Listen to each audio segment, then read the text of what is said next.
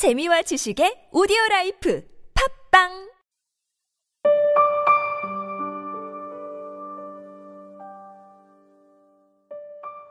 내 책상이 있던 교실 송승언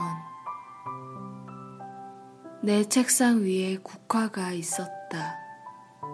국화 위에 편지가 있었다.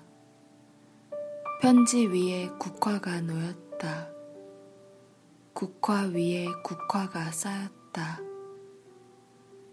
줄 세워진 우리들 손에 들린 국화를 잇는 선생이 들어온다. 활자 가득한 칠판. 국화를 들고서 말이 없었다. 말을 못했다. 오늘 당번 누구지? 선생은 말하고 당번은 죽었어요. 말을 못했다. 국화를 들고서 우리는 우리의 차례를 기다린다. 편지가 놓였다. 내 책상 위에. 당번은 읽어라. 선생은 말한다. 읽지 못했다. 당번이 죽었지. 슬픈 일이다. 그래도 수업은 해야지.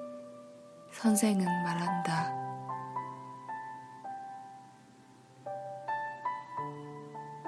너는 교과서를 읽어라. 종이 울릴 때까지.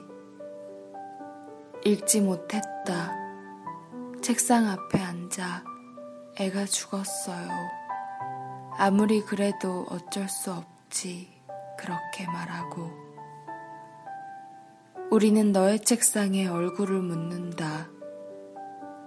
흔들리는 등 위에 흰 손이 놓였다.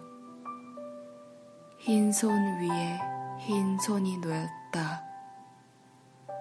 흰 손 위에 흰 손이 쌓였다. 흰 손이 계속되었다.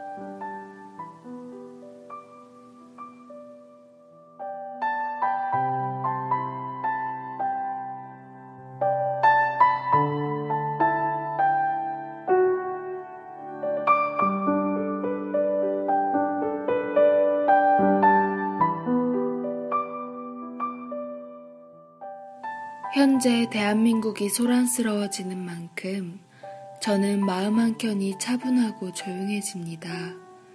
더욱 생각나는 장면이 있거든요.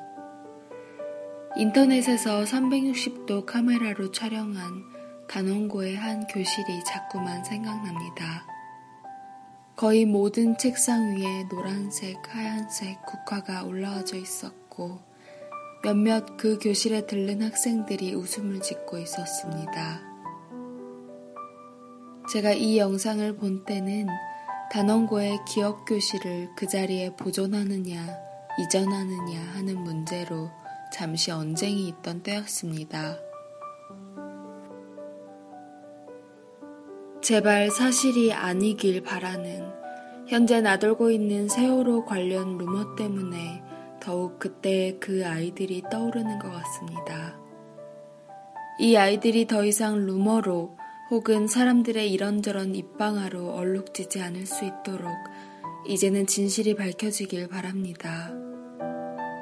그리고 이러한 경험은 누구에 의해서도 빼앗겨지거나 이전되지 않는 머릿속에 남아 우리가 조금 더 성장할 수 있는 길로 걸어갈 수 있게 할 것입니다. 지금까지 기획과 제작의 타치, 주책녀, 저는 감성을 전하는 여자 감전녀였습니다.